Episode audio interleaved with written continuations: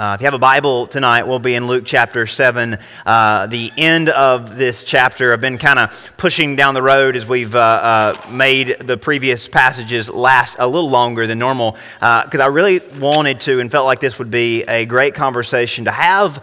Uh, around Christmas time. Um, obviously, uh, the title of our message tonight is God and Sinner Reconciled, a line in one of our uh, favorite Christmas carols, and uh, really think that's going to come to the surface tonight as we uh, have a conversation around a really unique passage of Scripture where a lot of the different themes that play in Luke come together uh, and really uh, allow for this really awesome exchange between Jesus and a religious leader uh, as the spotlight is set on a, a woman uh, who is unnamed but uh, is uh, you know given uh, a lot of praise by jesus for uh, the spirit that she embodies and puts on display. So i want to go ahead and just hear this passage uh, up front and allow god to speak to us from this text and through this text tonight and i believe that we'll have a good time around god's word.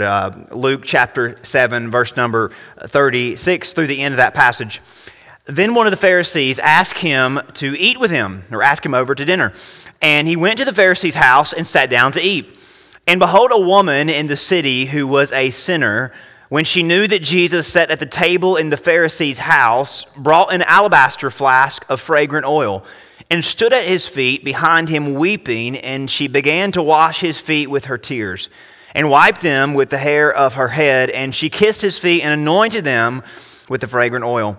Now, when the Pharisee who had invited him saw this, he spoke to himself, saying, This man, if he were a prophet, if he really was who he claims to be, would know who and what manner, what kind of woman this is who is touching him, for she is a sinner. And Jesus answered and said to him, Of course, Simon didn't asked this to Jesus. He thought it in his head, but never think things out in, in your head in front of Jesus because he always reads your mind and he usually responds to you without you wanting him to respond. Jesus answered him and said, Simon, I have something to say to you. Simon probably heard, heard this happened before um, with other Pharisees and other people.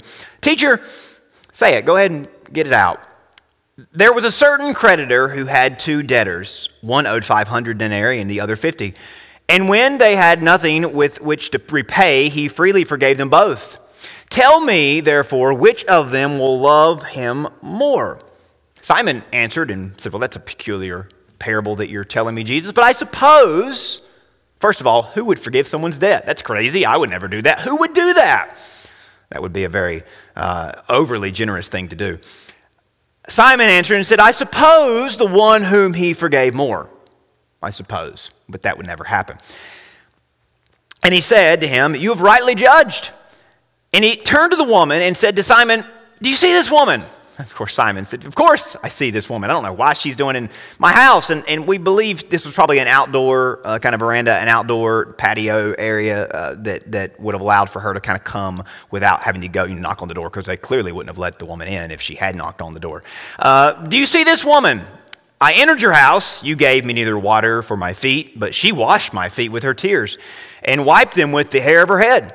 You gave me no kiss, but this woman has not ceased to kiss my feet since the time I came in. You did not anoint my head with oil, but this woman has anointed my feet with fragrant oil. Therefore, I say to you, her sins, which are many, are forgiven, for she loves much. But to whom little is forgiven, the same loves little. Or to whom, better translation there is, to whom sees their sin as a light thing, as a small thing, doesn't seem to reciprocate any love back. Then he said to her, your sins are forgiven. Now, he'd already forgiven her sins. She already felt that forgiveness, but he was kind of rubbing salt in the wound of this Pharisee and his friends that were all watching with, with great ire. He says, because if they were wondering if she's really forgiven or not, he pronounces her forgiven. And those that sat at the table with him began to say to themselves, Who is this who even forgives sins or thinks he has the power to say to this woman, whom we have deemed irredeemable, Who is this man? Thinks he can say to someone, Your sins are forgiven.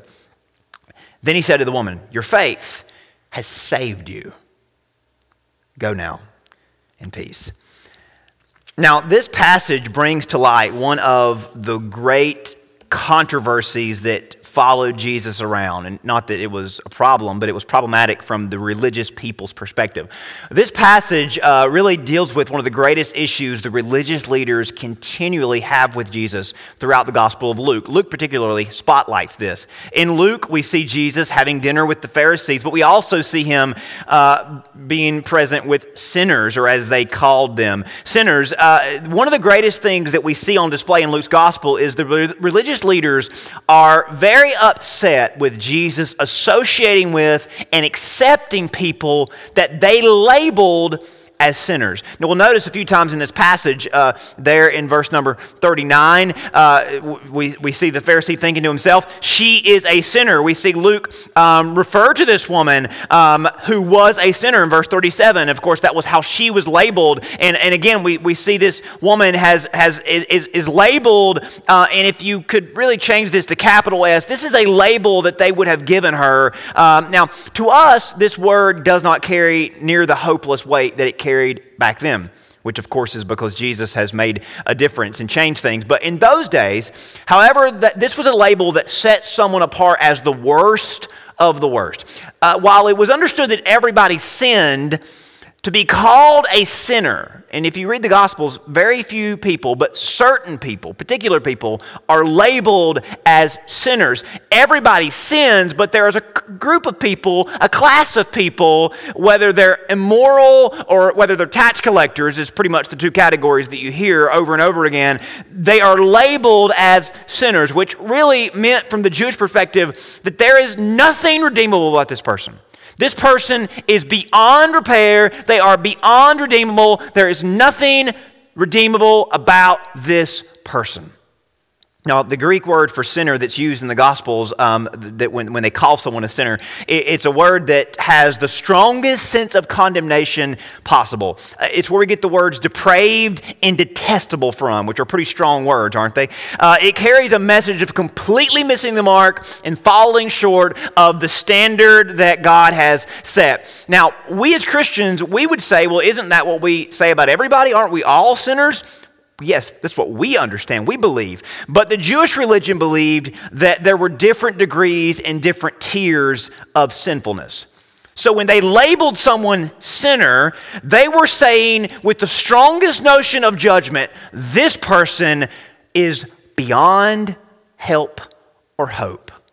Now, one of the major plot devices that is used in the middle portion of Luke's gospel is we see Jesus, it's almost like every other chapter. One chapter he's with the Pharisees, one chapter he's with the, with the sinners or surrounded by sinners. But every once in a while they come together. Luke 7 it happens, in Luke 15 it happens. And they come together, and, and in this chapter particularly, we have Jesus dining with the Pharisees, and somebody lets this woman in, the, in their community or in their presence, or somehow she gets into the situation um, which really uh, throws them for a loop. And, and probably, probably, if it would not have been Jesus at the table, they would have stoned this woman or had this woman arrested, and, and beyond that, probably even worse. But because Jesus was there, they wanted to see what would happen. They kind of were curious what's he going to do, or what's he going to let this woman do, and what's he going to do with her if she, you know, so much as touches him or all that. So they were really sitting there, you know, just seething, thinking, we don't like this, but we kind of want to see what happens because we kind of want to be able to use this against Jesus. So they kind of were very manipulative that way.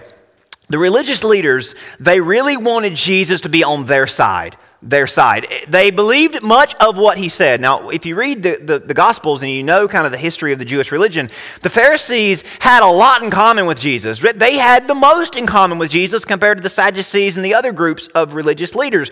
The Pharisees, they had a lot in common with Jesus and they liked a lot that he said. However, uh, when he would go in fellowship with the other side, when he would go in fellowship with people that were not like them, and this is a big red flag. If somebody only likes you if you do what they say you should do, they don't really like you and you should probably get away from them, right? That's free advice that isn't Christmas themed. But if somebody only wants you to be around people that agree with them politically, religiously, all that stuff, they're probably not really a good person to be around. They're probably manipulative and, and probably have some stuff that they need to get right about their hearts. They're probably like the Pharisees, if you want to get down to it. Um, the Pharisees were not happy when Jesus hung out with people that they didn't like. They felt slighted. They felt like Jesus was somehow, you know, turning a, a nose to them, and, and, and, they felt like they were less approved because of that. And, and let me explain.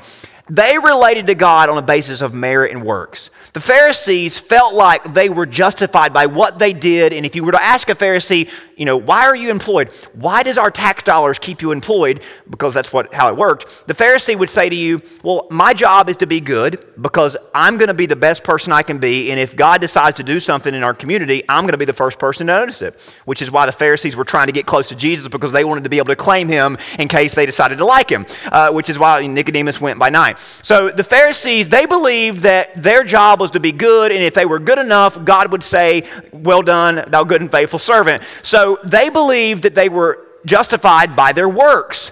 So when Jesus sat down with them, they felt like they, they liked that because they thought, well, if he's from God, he's with us, then that must mean we're doing something right. And that must mean God's happy with us. But when he went across the street and hung out with the people that they would have condemned, well, that began to poke holes in their theology. Because if Jesus is sitting with them as much as he's sitting with them, if he's hanging out with sinners and Pharisees, then that doesn't say much about the Pharisees, does it? It made the Pharisees feel weak and insecure because what they thought would elevate them wasn't any merit to them anymore when he would hang out with people that they would judge and condemn. So clearly, the religious people, the Jewish religion, had a lot that they were wrong about if we're just being straight. Um, they thought their connection with God was based on works, based on their own merit, based on their own status. They wrongly saw their sin, this is big, they saw their sin as less offensive to God as, as other people's sin. And this is where it kind of hits close to home with us religious folks. I'm, I'm one, and this bothers me sometimes because sometimes I like to think that I sin. Of course, I sin. If you were to ask a Pharisee, Do you sin? Well, yes, we sin. But the Pharisees thought, like we do, and we don't do this intentionally, it's just kind of how religion wires us. The Pharisees thought, well, we sin, but not as bad as they sin. Right? Let's be honest. We all do that, right?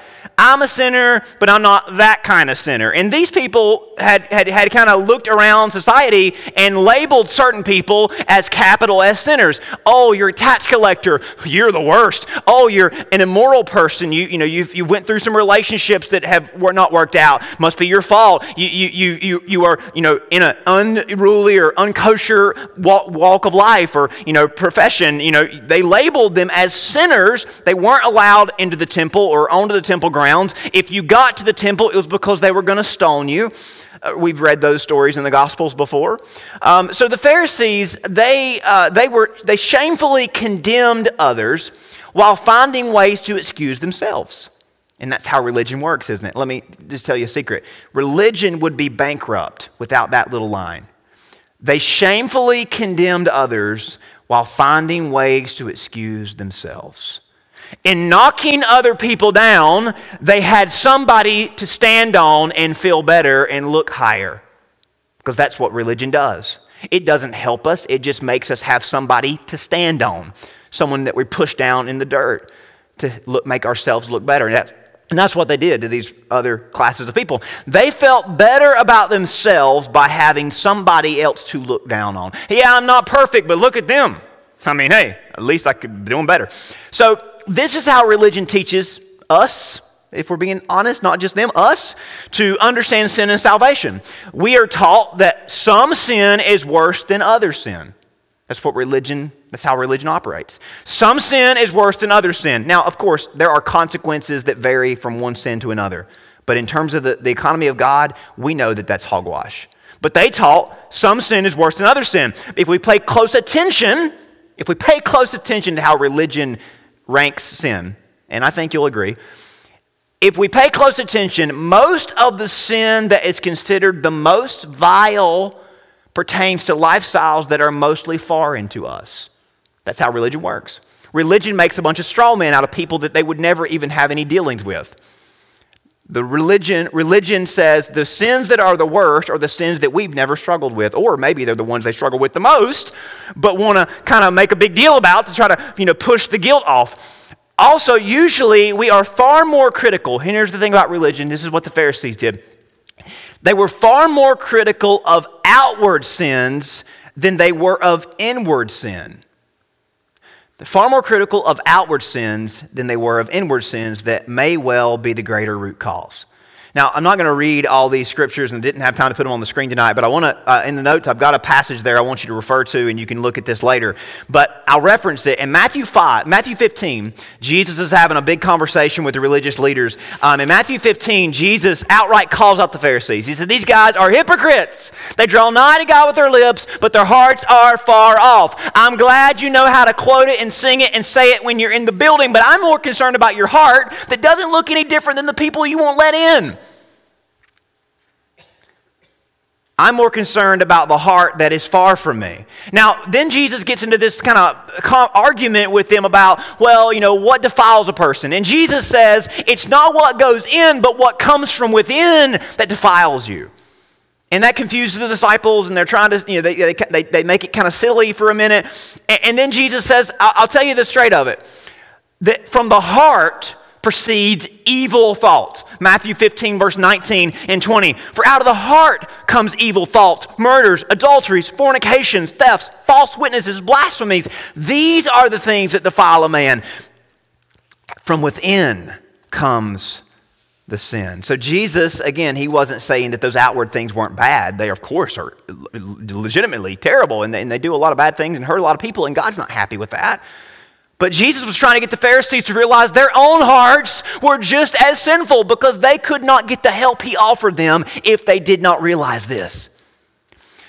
Jesus addresses the issue and identifies sin within all of us that leaves us equally condemned. And if you read that passage, you'll see how selective we can be from certain sins versus how much we excuse other kinds of sin. Um, and understanding sin as coming from our heart, that's what cuts us off from God. That's what disconnects us from God, which is so important to realize and remember. So, the gospel that we sing about and are so thankful for, it's good news. It legitimately, it indeed is good news. But to fully embrace all of the good that there is, is that we've got to talk about some bad news in the process. And that's what I think Luke 7 36 through 50 really brings into focus for us. We get a glimpse of one of these rare encounters between Jesus, a Pharisee, and a sinner in which this matter is addressed. From this passage, we see Jesus lifting up this sinful woman. By no means excusing her sin, but he lifts her up. He exalts her by, by every uh, measure of the word. He exalts this woman, but he humbles this Pharisee. More specifically, his goal is to bring an awareness to the Pharisee that the sinful woman clearly has. So uh, there's a couple things, there's, there's some multi layered things that I want us to take away from this passage, and I've got them in your notes. There's two things that we'll cover real quickly on the second page at the bottom. The first thing that we pull from this passage is by no means is Jesus saying sin is not a big deal. He's not excusing this woman's sin. He's bringing to the surface this Pharisee's equally sinful heart. But the good news of this passage is our sin is great, but God's grace is greater. All sin is equally vile and offensive to God, yet Jesus is God's all in one solution sent to forgive us and to save us. And here's the thing about this sinful woman that makes her stand out compared to the Pharisee she is fully aware of her sin, but she totally and properly adores her Savior. And that's why Jesus marvels at her. And that's why Jesus exalts her. Because she's aware of her sin that society has made her even more aware of, but she has understood that Jesus is her Savior. As Romans 3 tells us, there is no difference. All have sinned and fall short of the glory of God. But there also is no difference in the gift that God has given or offers and gives to everybody. What does Romans 3 say? There is no distinction. All have sinned. This Pharisee and the woman that they condemned. The gift of God is equally universal. We are all saved by the same grace. If you go read Romans 5, Romans 6, you see Paul talk about how, yes, our sin is great, but the grace of God abounds even more. And he talks about how we should yield our bodies, yield our lives to God that we might, as an instrument, be played properly to the right tune, not done uh, an injustice by sin. So, the second thing from this passage is if all sin is equally sinful, then no sinner is more or less offensive than another. Now, this is the, the pill that's maybe harder to swallow for people that I, I don't blame you. It gets hard sometimes, and we're trying to be the best we can be. And we sometimes are tempted to look over our shoulder at somebody who maybe doesn't care as much as we do, and maybe isn't trying as much as we do, and maybe we wonder, why should we give them a pass? But here's why it's a big deal. If God sees sinners on the same plane, then why do we see, still see through a religious lens that says otherwise? And you know why I think that we're tempted to do this? And I want to, I say this from the rooftops a lot because I want you to know what, what the devil is trying to do and what religion is trying to do because it's trying to combat what God wants to do in your heart. This is a tempting trap set up by the enemy to cause us to turn away from Jesus. Anytime you turn away from Jesus and begin to look at someone else and begin to compare yourself to them, well, I'm not as bad as them and I don't sin like them and they're worse than me. And, you know, hey, you want to pick on me, but look at the rest of the world, how bad off they are. They're the problem. That's why the church is in the mess it's in, or that's why the country or the world's in the mess it's in. You know, why is it all on me? What about them? That, that little voice is the enemy trying to get you to turn from Jesus because the second you try, the second you determine somebody else's sin worse than your own, you know what happens? You open the door for a prideful and self righteous spirit to take hold of us, take hold of you. I'm not saying you're not right and what you're not, you know, the rationale isn't true, but here's the thing. When you turn away from Jesus and begin to try to play rank and file with sin and sinners, you open the door for a prideful and self righteous spirit to take hold of you. And that will replace every ounce of God's grace and every ounce of God's mercy in your spirit and will ruin your walk with God. If we want to experience the fullness of Jesus, we cannot take any chances like that, which is what the Pharisees were so good at. Now, that this passage, those two points are the best lens, the best I can give you to help you navigate what's going on in this passage. So let's break it down a little more. The sinful woman carries a great amount of gratitude and love for Jesus because of the gift he gave her. I think we can all agree on that. The gift, of course, is salvation. This, the, the, the salvation, the contrast between her and the Pharisee cannot be more stark because she understands what he offers and the Pharisee doesn't. The Pharisee, this is big, the Pharisee still looked within himself for righteousness, even though he was sitting beside righteousness embodied. The Pharisee was still trusting in himself while she was totally trusting in Jesus. That's the difference. That's why Jesus told that parable about the Pharisee, you know, saying, "Hey, I'm glad I'm not like that guy over there. I never, I've always tithed and I've always attended and I've never done anything wrong." And then Jesus said, "Then there's the person beating their chest, holding their head down, saying, "Forgive me, I'm a sinner." And then he said, "Which one of you, which one of these do you think is saved?" That's the word he uses. Which one of you, which one of these do you think is justified? Which one of these do you think, if they died tonight, is in the presence of God? And he said, "Let me just go ahead and spoil it for you. It's not the Pharisee." It's the man that beat his chest and said, Forgive me, I'm a sinner. It's the sinful woman that fell at the feet of Jesus, not the Pharisee. As a result, this woman is more engaged in and found more joy in worship. And that's why, that's why the religion was so dead. That's why religion is so dead, it's so lifeless, it's so boring. Because when you don't realize what God has done for you, you have no reason to worship Him. And when you're bringing stuff to God and saying, hey, look at me, there's no joy in that. You're just aggravated because someone isn't recognizing you as much as you think they should. That's, that you don't realize what God is doing and what God offers you. And that's what this Pharisee, that's what his problem was. That's why he was so bitter. Now, as we celebrate Christmas, there's no better time to be refreshed and renewed around the true gospel Flip back a few pages, if you will, to Luke 2. We've, you probably can, can, quote this. You don't have to look at it if you don't want to. But uh, Luke 2, 10 through 14, I think, is, is if somebody says, hey, give me the gospel. If somebody says, hey, can I give me four or five verses that just explains the gospel and, and not just the theology of it, but the practicality of it, how did it happen, what, you know, what's the whole story?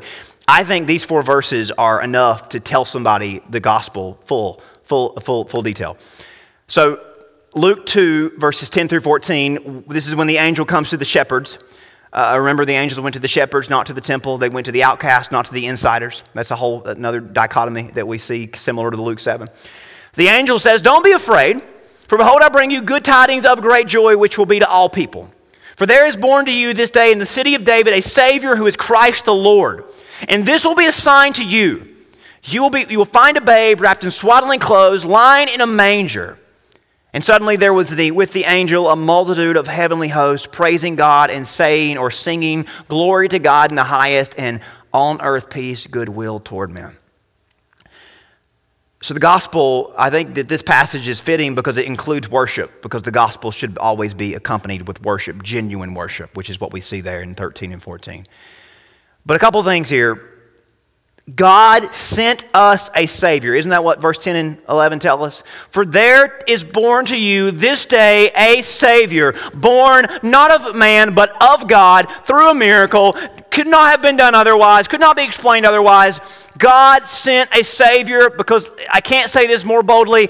There, is, there was no possible way for us to find Him or be saved in and of ourselves. So, what is the gospel? God sent us a Savior. Why is that important? Because we were not asked to go find our own help or make our own way. We don't need a little bit of help. We don't need a little bit of assistance. We don't need someone to help us get back on the right path. We need a total intervention from God. That's what Christmas is all about. Amen? That's the gospel. The incarnation is God's intervention. God became one of us and came to give us what we could not get ourselves or obtain on our own.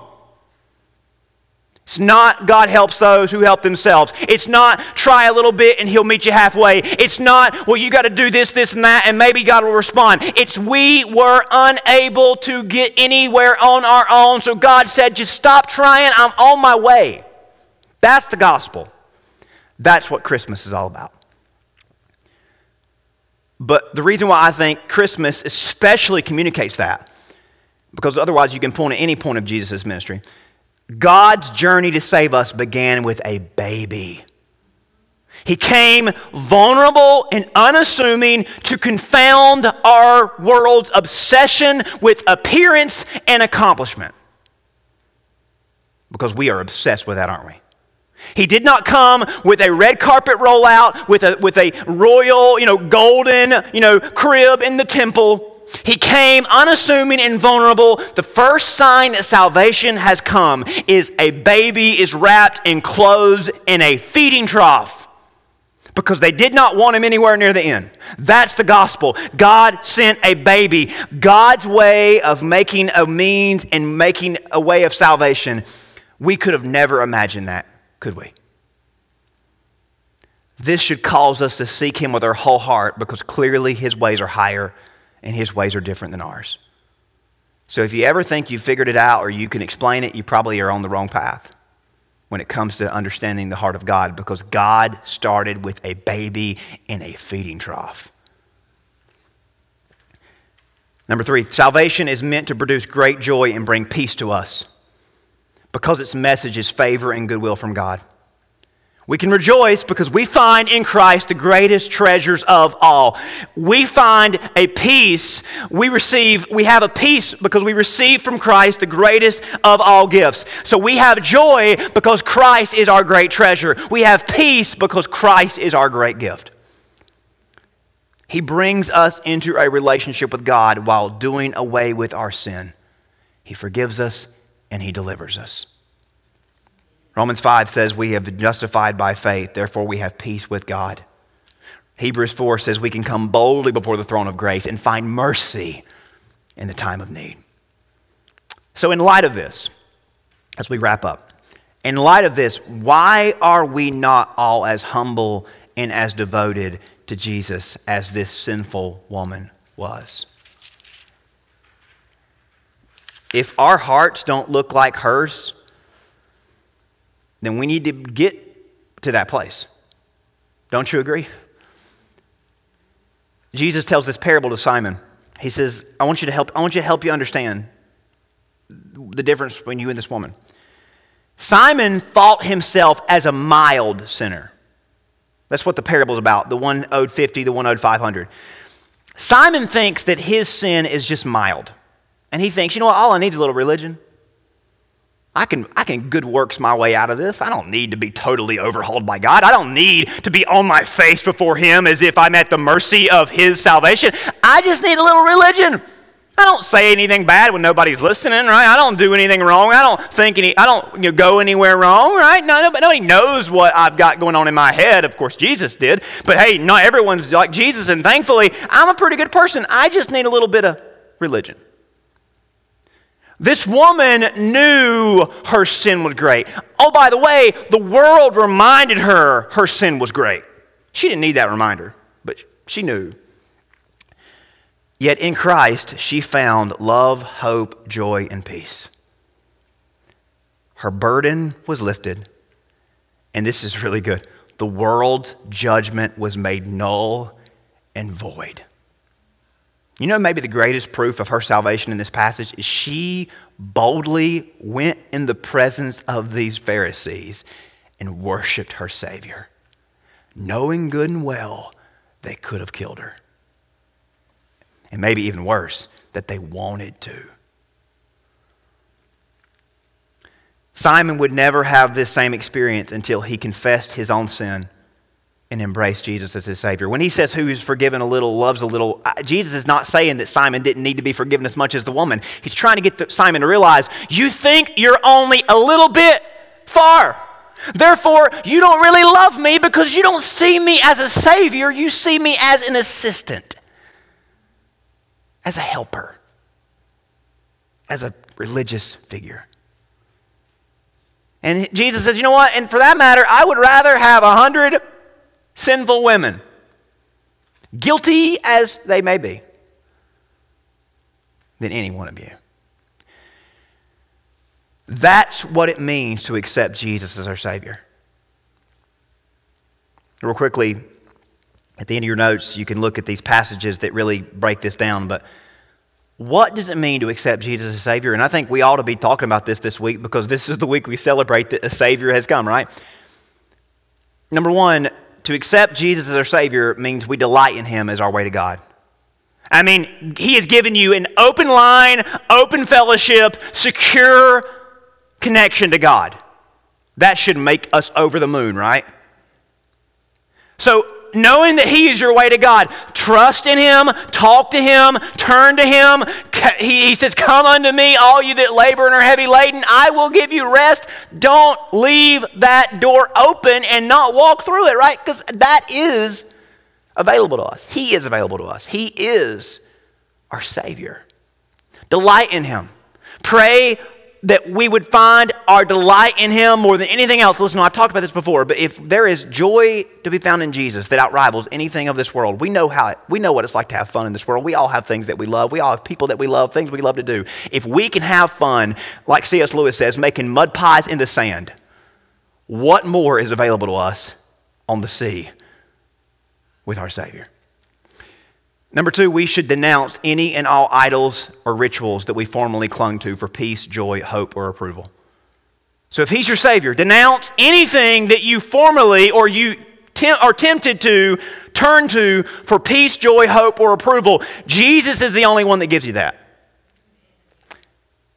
So denounce any and all idols or rituals that tempt you into trusting in them. We did a whole sermon on that a couple weeks ago, so go back and check that if you want more. Number three, devote ourselves to Him. If He's our Savior, then we need to devote ourselves to Him because through Him we please God and we find our purpose. We fulfill our purpose. Matthew 25 tells that parable of the, the, the king who gave talents to his servants, and those two use those talents, use those blessings for the glory of God and for their own joy. Lastly, we need to determine to love one another as He has loved us. Because clearly, what was going on between the sinners and the Pharisees is not acceptable in the kingdom of God. They hated these people, they hated these sinners. And if God and sinner can be reconciled, why can't sinner and sinner be, reconciled? I know why, because we don't want to be reconciled. Right? It's easy, easy to know. There's no place for that in the kingdom of God. Now, again, there's always going to be people that say, hey, I'm right, you're wrong, I don't want to talk, and that's fine. But according to what lies in you, Romans 12, according to what's in your heart, we better be seeking reconciliation. If Christmas, if we sing God and sinner reconciled, if that's the Christmas story, then sinner and sinner better be reconciled as far as what's on our shoulders.